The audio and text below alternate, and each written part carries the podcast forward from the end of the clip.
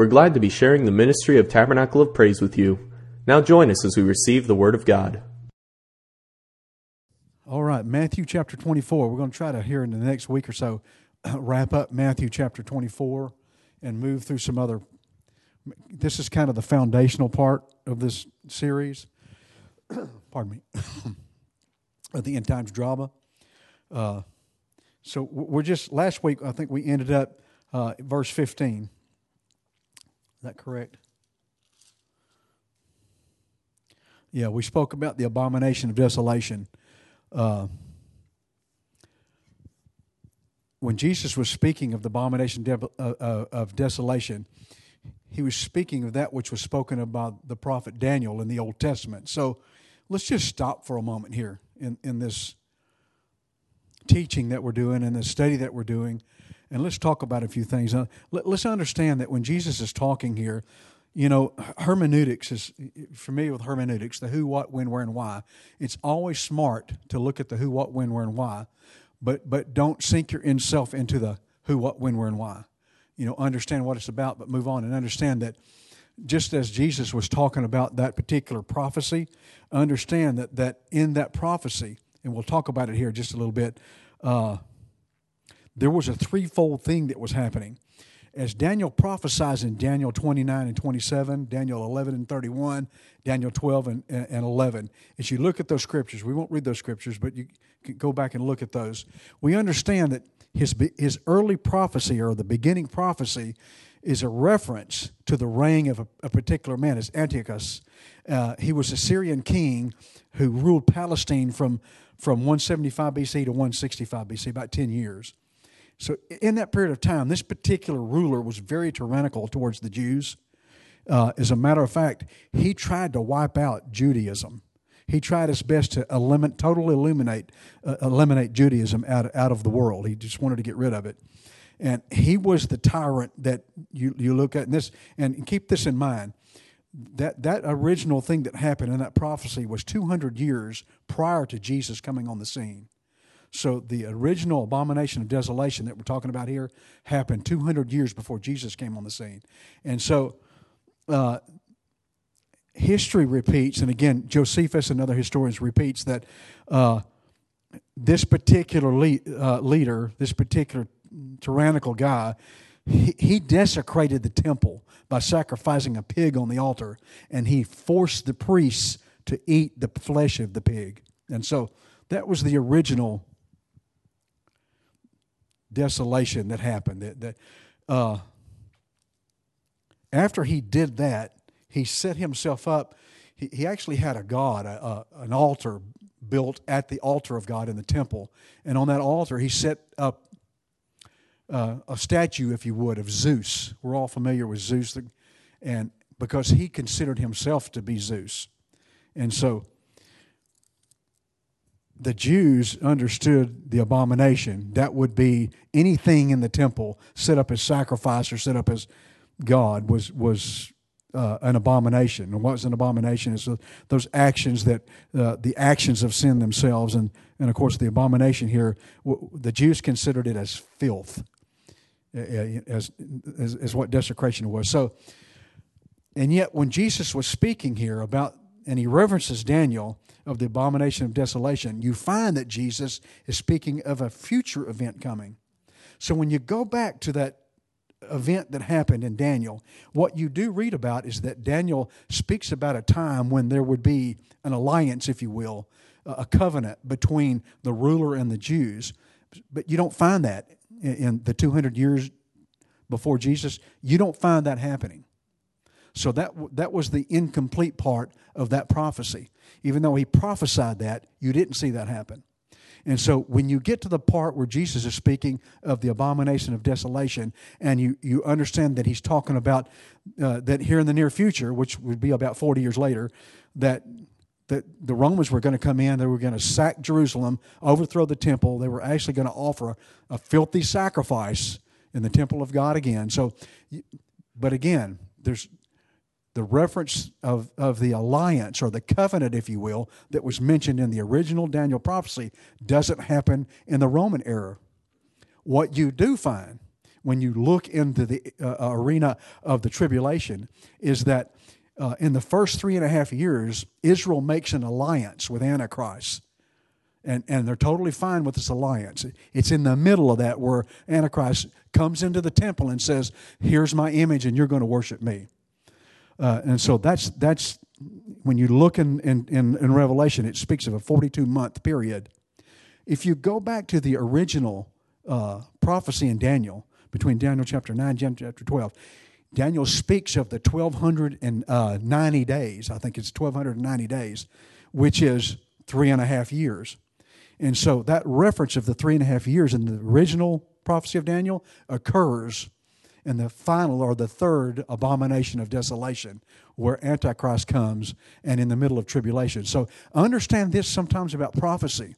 When you look at prophecy, prophecy is to be fulfilled, but it's not necessarily fulfilled in one given instance.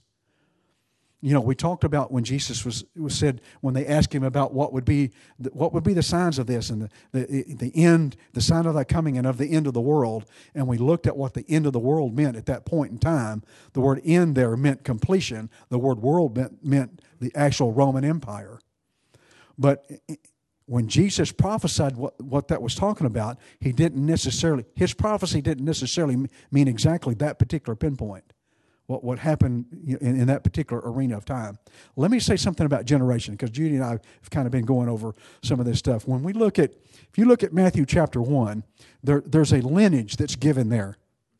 And it's the lineage between Abraham and Jesus. But if you read the first part in the first verse, what does it say?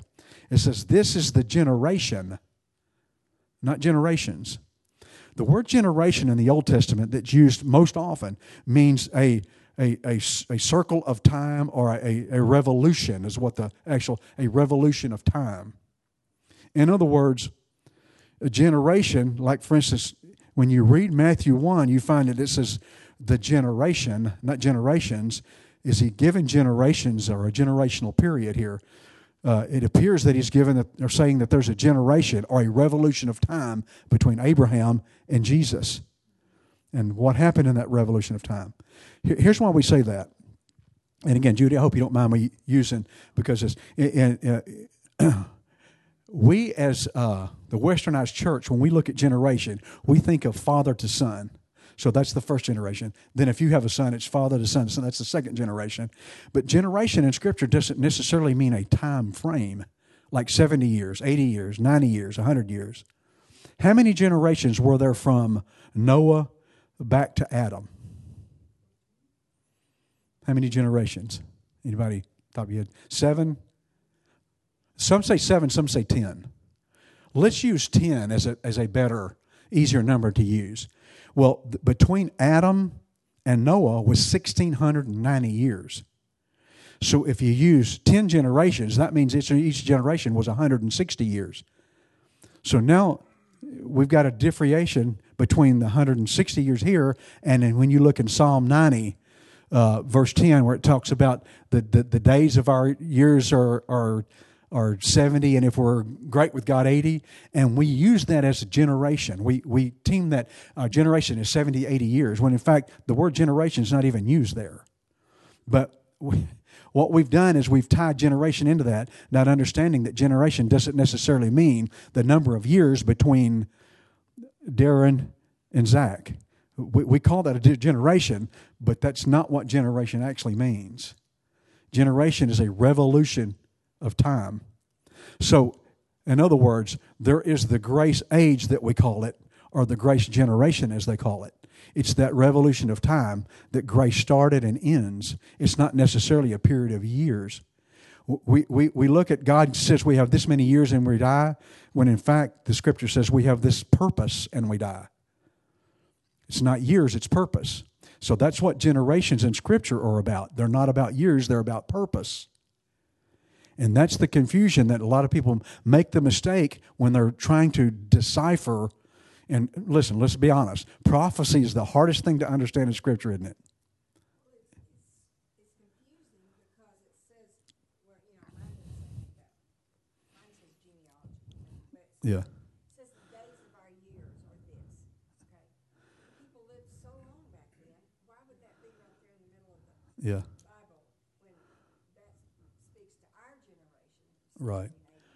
Do y'all know what a generation is today? Do y'all, do, what is a generation? The time frame between one person and the next. Do y'all know what the generation is today? What the life what the lifespan of the average person, human being in the world is today? Lifespan of the average person in the world. See, we think of America, 75. Huh? 60? The lifespan of a human being in today's society, I looked it up today, 29.6 years. That's all humanity. We think in American terms all the time. The Bible doesn't speak in American terms, it speaks in world terms, beginning at Jerusalem.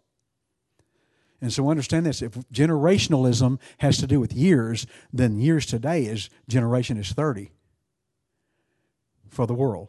Now, let's go back. Let's go back. Between between Adam and Noah, how, how many years did people live? Was the generation, if, if we went by the number of, of generations, but how many years did Methuselah lived? 969 years. So he lived about two thirds of that time. So here, the only reason I'm making these points is don't get caught up in new, numerals when you talk about generation. When Jesus made the statement here that this generation would not pass, and yet you see things that had not happened after that generation had passed, it either appears Jesus was mistaken or the word generation means something else. And so, what do we know? The word generation means something else. Jesus was not mistaken. So, understanding that generation means a revolution of time, a revolution of age. And let's let's look in scripture because we call them dispensations, but the word dispensation is what? We say a period of time, but the word dispensation means an age. So so we live currently live in the grace dispensation. We call it the church age. So the so we could also say this is the church generation.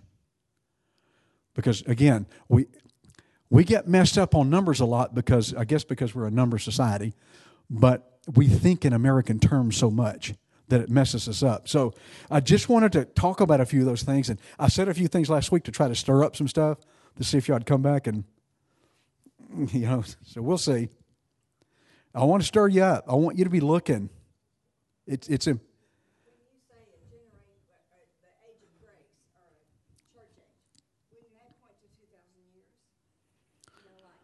because of the stages of, of the different how many years was there between this one and this one and this one and this one and this one and you'll notice that in the dispensations of time yeah in the dispensations of time in scripture there are seven dispensations that are mentioned, and there's usually typically about a thousand years between dispensations.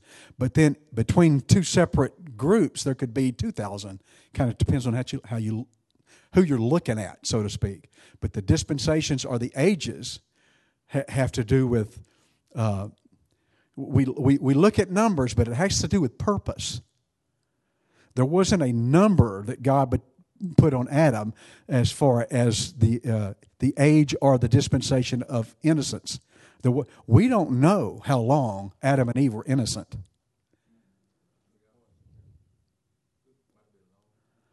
Yeah, so we, you know we know that the, that the the sun, moon, and the stars created on the fourth day were given for for signs and seasons, times.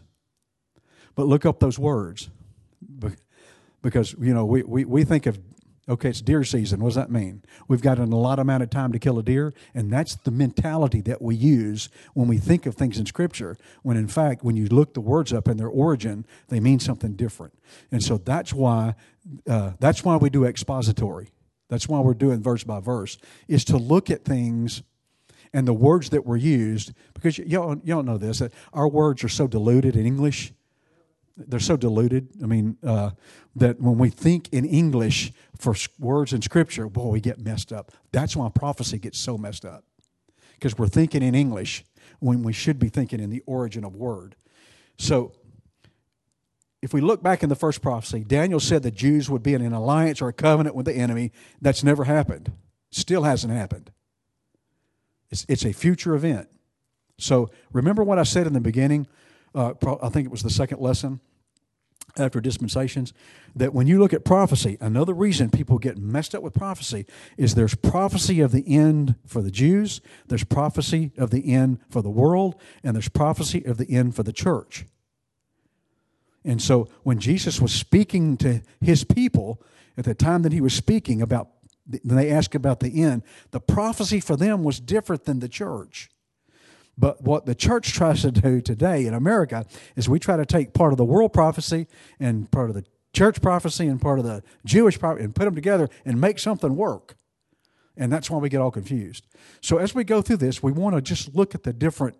We're not going to hit everything, but look at the different. Like if, if it says there's there's earthquakes in diverse places, is that just for the Jew?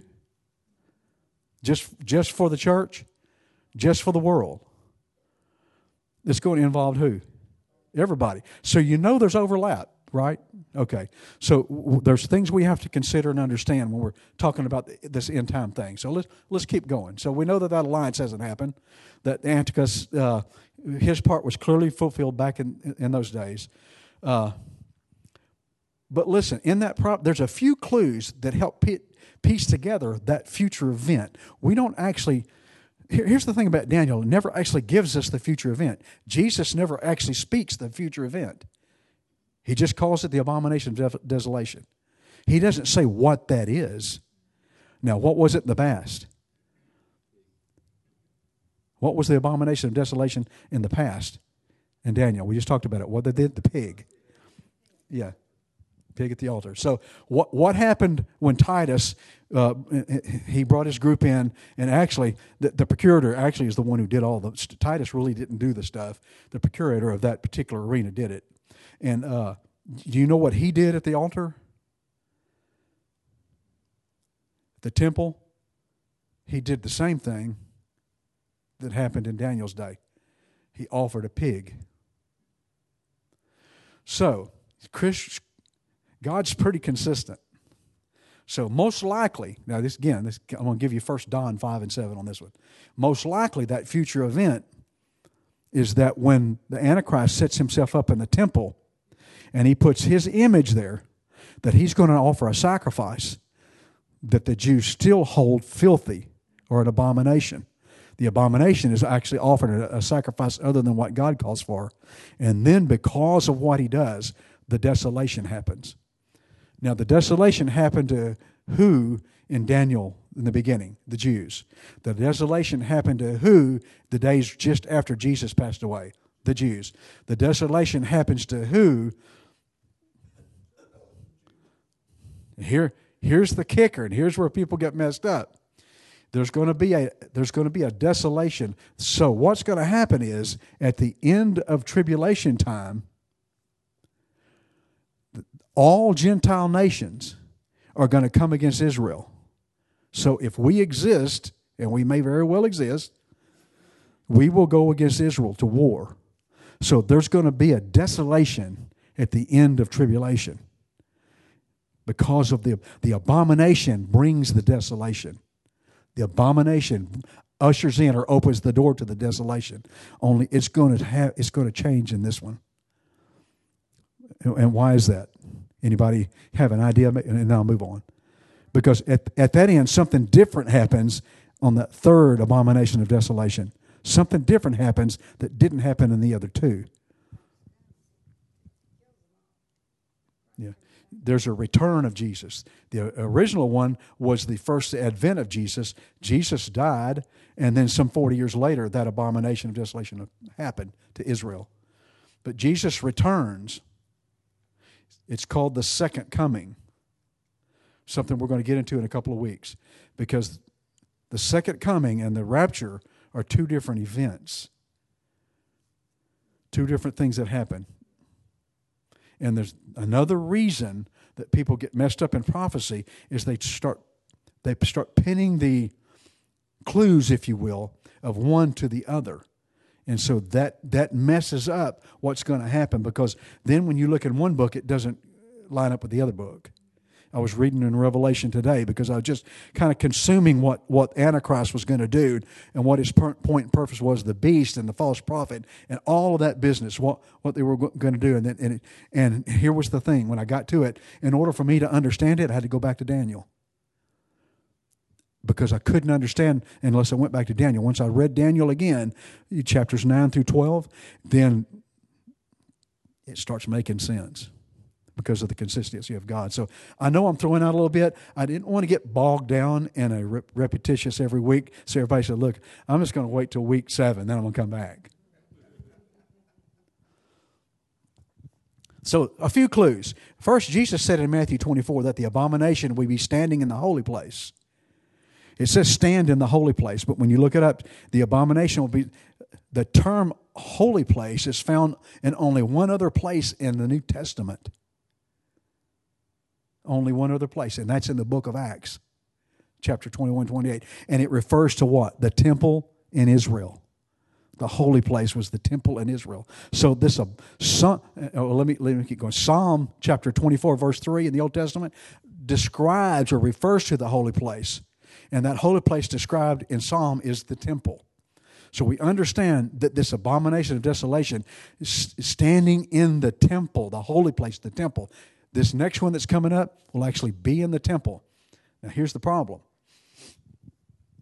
Is there a third temple? Because the second one was destroyed. Titus destroyed it. So, is there a third temple today?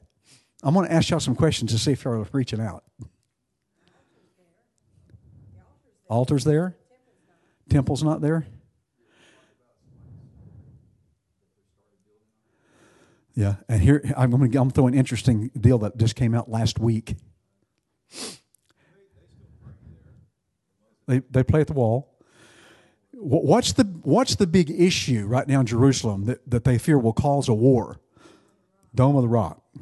It's where Muhammad received his whatevers, and so for, in order for the Jews to build the temple, they have to destroy the Dome of the Rock. No, number one, this came out this past week, and they they were digging around uh, uh, on, if you will, the Jewish side. They were digging around in a house that was below it. You know how civilization on top of civilization, and they found the structured piece that describes where the temple was. And the furthest gate is actually 44 feet away from the Dome of the Rock. The temple was not where the Dome of the Rock is anyway that's not even where it was at. But but it's not the, that's not what you know that that's been a big issue that that's going to that's going to cause Armageddon. Is what they're saying. That's not what cause, causes Armageddon in the scripture. But but in our Western eyes, because we've taken this one and this one and this one and put it together, well, this is what's got to happen. So we'll, we'll kind of go through that too as we go. Y'all, I'm throwing y'all some bones tonight because I, I, because I've been I've been giving you bones the last three or four weeks. So I'm going to throw some bones at you tonight because I really want you to. These things are not hard to understand. If if you'll just take a little time, get out your Strong's. If you don't have a Strong's, it's on your phone or, or, or Blue Letter Bible. It's on your phone, and look up some definitions of words as they were stated, not as we state them, because it's going to change your your mode of thinking as we go through this. So. Uh, as well in Daniel 9 and 27, it says that there will be a person that stands in the abomination. So there's an individual at some point. Well, that didn't happen. There wasn't a person in the original one. Even though we know this particular, there wasn't an absolute person that was the that was the abomination of desolation. It was an event. It's the same thing in, in the days right after Jesus. It was an event, the hog deal, the hog deal, okay? There's not going to be a hog deal on the end one. There's a, there is a person that stands as the abomination of desolation because Paul talks about him in Second Thessalonians. Did y'all know that the Antichrist is actually a hog? Not a, not, not a hog in the sense that you're thinking, but he's going to be a filthy. I'm going to get way ahead of myself here. Get way ahead of myself. The, pardon? He's the abomination. You, yeah, uh, we'll talk about it a little later. You, you remember about the there would be one that has a great head wound, but he'll come back. He's not the only one.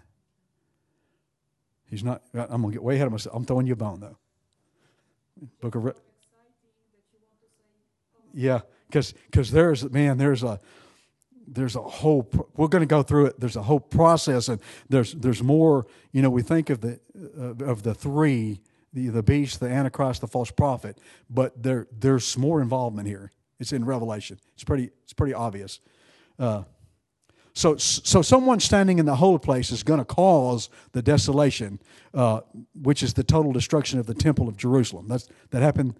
Uh, we know those two happened, but we know that the last one that's not going to happen. There's not going to be a destruction of the temple. And, the, and Daniel 9, 26 through 27 indicates that the destruction of Jerusalem was after the Messiah is put to death. So let, let me see if I can throw this at you because I'm when you look at Daniel, you will find that he gave an absolute this is going to happen and it happened pretty immediate. Then when you look at daniel he said listen there's going to in, in, chapter 9 26 through 27 that, that it's going to happen right after the messiah's death. So we know that happened but but then there's another part where it says that we know that that final one that's not going to be a destruction of the temple it's, it's going to bring about a new age it's going to bring about a new generation it's, it's a whole. So we know what happened in 70 AD with Titus. We know all those things. So this is the second occasion of the abomination of desolation, the one with, with, with Jesus, uh, right after Jesus' death in the Romans. Second Thessalonians chapter 2. I know I'm speaking a lot here and there, but I'm doing this for a reason tonight, y'all. I really want you to just go back because we're going to get out of Matthew 24 pretty quick and start looking at the rest of Scripture on end time. But th- this is a foundational thing that has been so misconceived or misconstrued or mis put together that that none of the other things we're going to talk about from here are, are going to make any sense without us talking about what we're talking about here. Okay, Matthew 24 and the Daniel thing. It's very very important.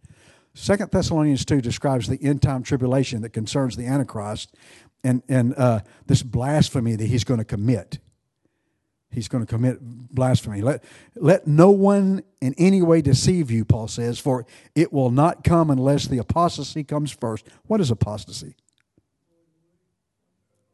Yeah.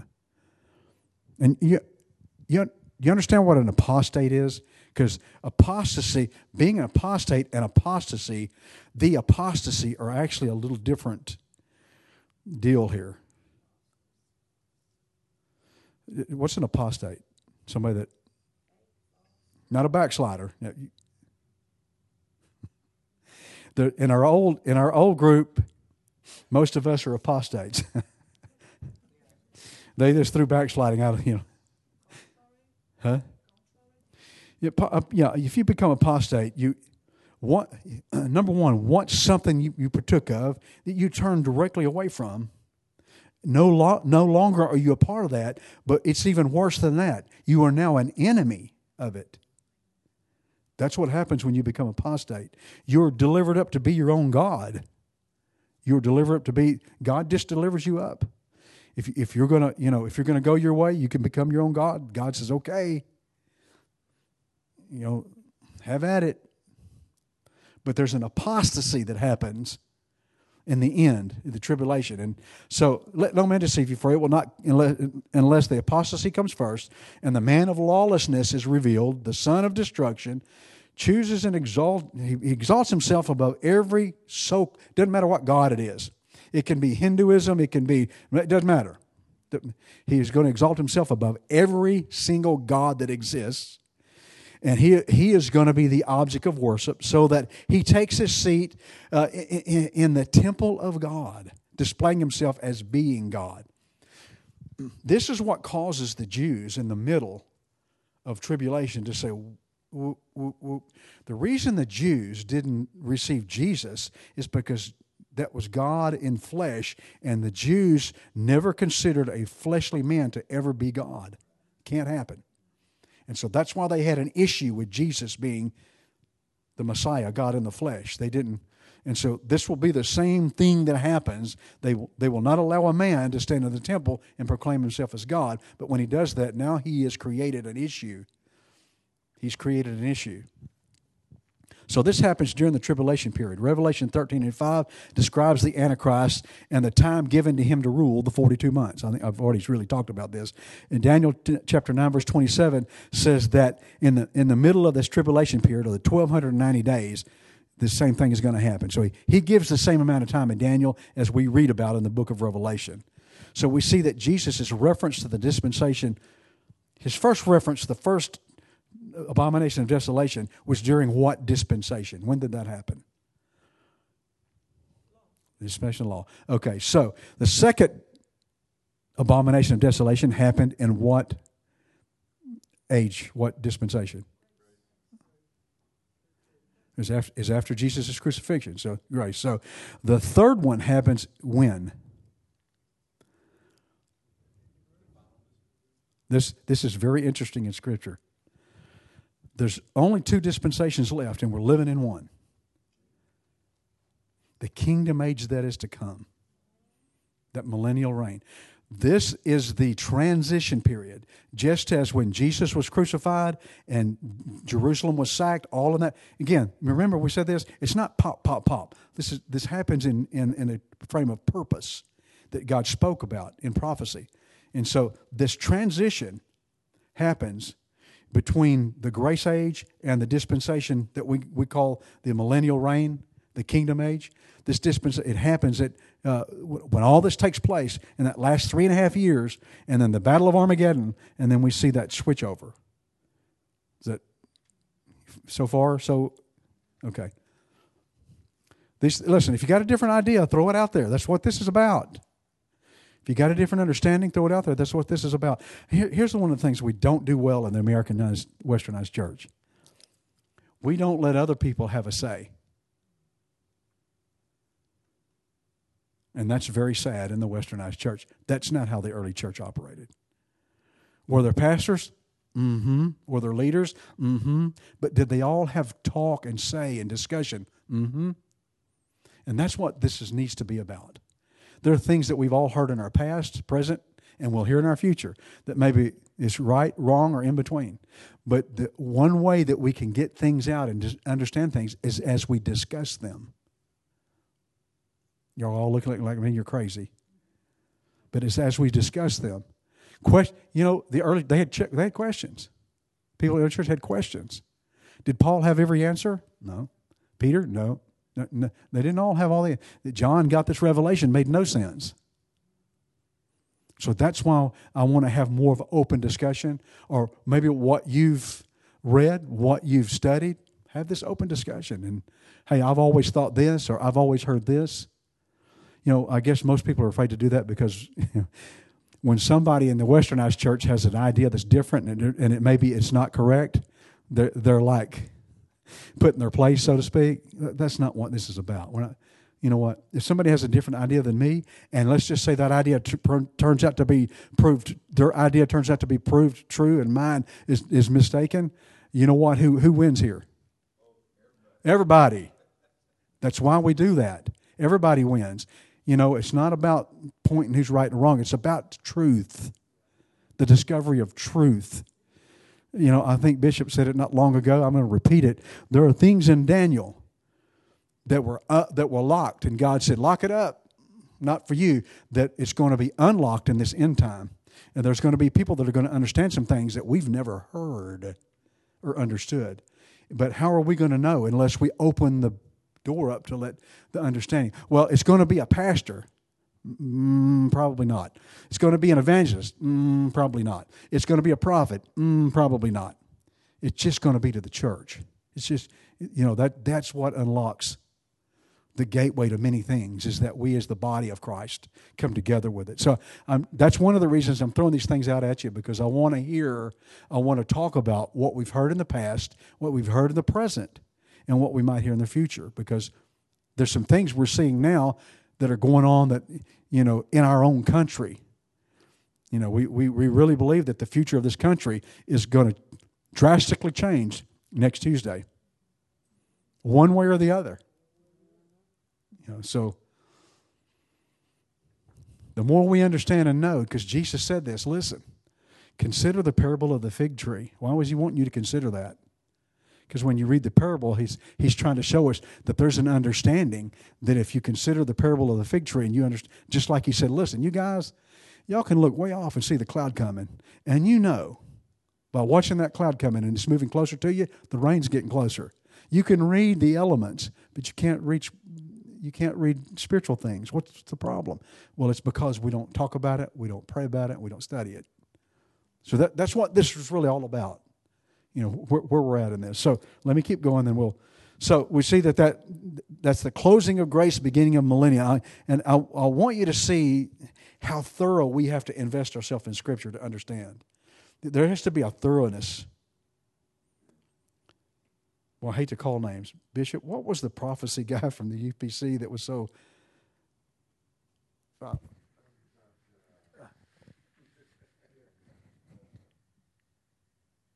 I can't remember his name, but I can see his face. He became the uh, superintendent of the UPC. No, way after him. He was the prophet guy. He wrote, had, had the, I'm covering this up. He had the book with with a different beast and all that on it. Why can I not remember his name?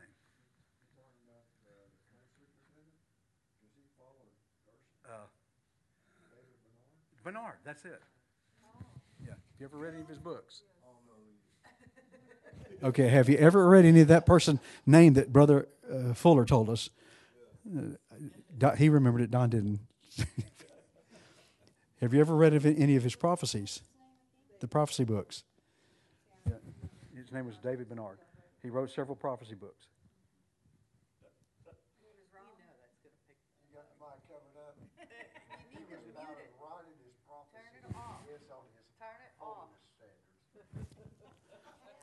The basis of that particular person, and you're exactly right. I'm not going to repeat that, but you know they had some particular standards that they thought they were so right on that was so absolutely off rack with the Bible, and that prophecy was simply because there was no investigation of total Scripture.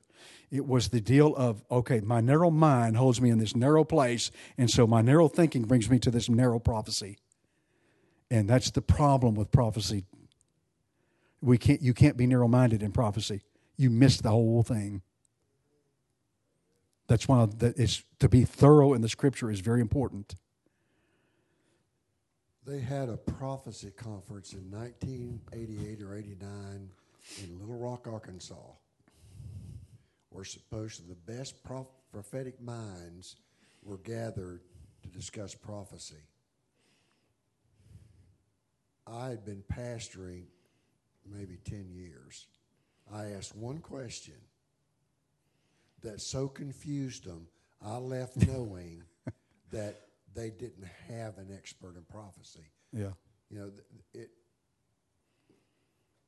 it's it's really it's really a shame. It really is. It is.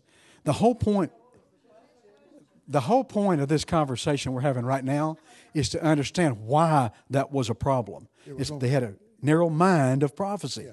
Was on Revelation 5, where the Lamb stands before the throne, takes the book out of the hand of the lion sitting on the throne, and the Lamb looses the seals thereof. So the question I ask how do you explain this to a Trinitarian when you got a lamb who is the son taking a book out of the hand of the lion who is the father? How's that not two persons? Well, it's all symbolic. Yeah. It's not a literal lamb. It's not a literal lion. It's not a yeah. The physical again. The but the, they couldn't answer the question. That's the point. yeah. The point is, had if you study, if you do any study in Revelation, you understand the sim, there's symbolism, but out of the symbolism, there's a reference to actual prophecy, and without the two together, the symbolism makes absolutely no sense. But when you go back to Daniel, Ezekiel, Jeremiah, when you go back to those early guys, there's a connection that runs true. That's why we want to be thorough in what we're doing. That's one of the reasons I just threw a lot of these bones out to you tonight, is for you to look in the Old Testament, because that's where it begins. That's where it begins. To understand where you're headed, the best place to look is to see where you came from. If you want to know where a person's headed, find out where they came from. and you'll know where they're headed. Can it change? Absolutely, it can change. But you got to look back first. You got to understand some things first, and the symbolisms. Anyway, that's a.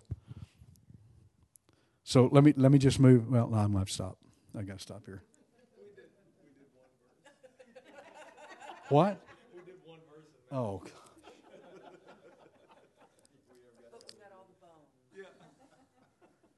Okay, well, we're not.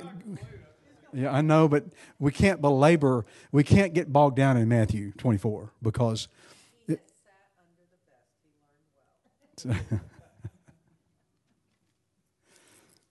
I'm getting there.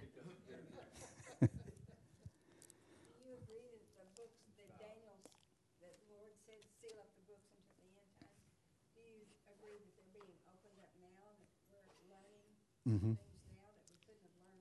Right. Yeah, I th- I think personally, I think one of the reasons he sealed it up. Number one, it wasn't for them, it wasn't for that era of time, and, and number two, to un- all human beings have this same deal. If if I knew I was going to be in a car wreck on Thursday, I just wouldn't go anywhere on Thursday. I'd stay home. So if I knew certain things about God's plan, I wouldn't do this and I wouldn't do that. That's humanity. I think that's another reason that we see that. But I think the, the overall pur- purpose is purpose. There's a purpose in prophecy, not just a point. There's a purpose in prophecy, not just a point. Many people want to make a point in prophecy and not understand the purpose of it because there's a dynamic in all prophecy that is the will of God. God spoke it, it will happen. So I got to stop here. I'm sorry. You have any? 60% of the people will show up at an event within five minutes of it starting. Yeah. yeah. yeah. Let that sink in. Thank y'all. I'm sorry, y'all. One verse. Sorry. So we'll, I'll, I'll promise you I'll pick it up next week. We'll get moving. Thank you. Look forward to seeing you this weekend. For more information about Tabernacle of Praise, look us up online at tabernaclepraise.org. We want to hear from you, so be sure to connect with our Facebook page. We also have a free app that you can use to keep up with events or be notified of bad weather, and you can listen to our sermons directly from the app. Thank you for listening, and have a blessed day.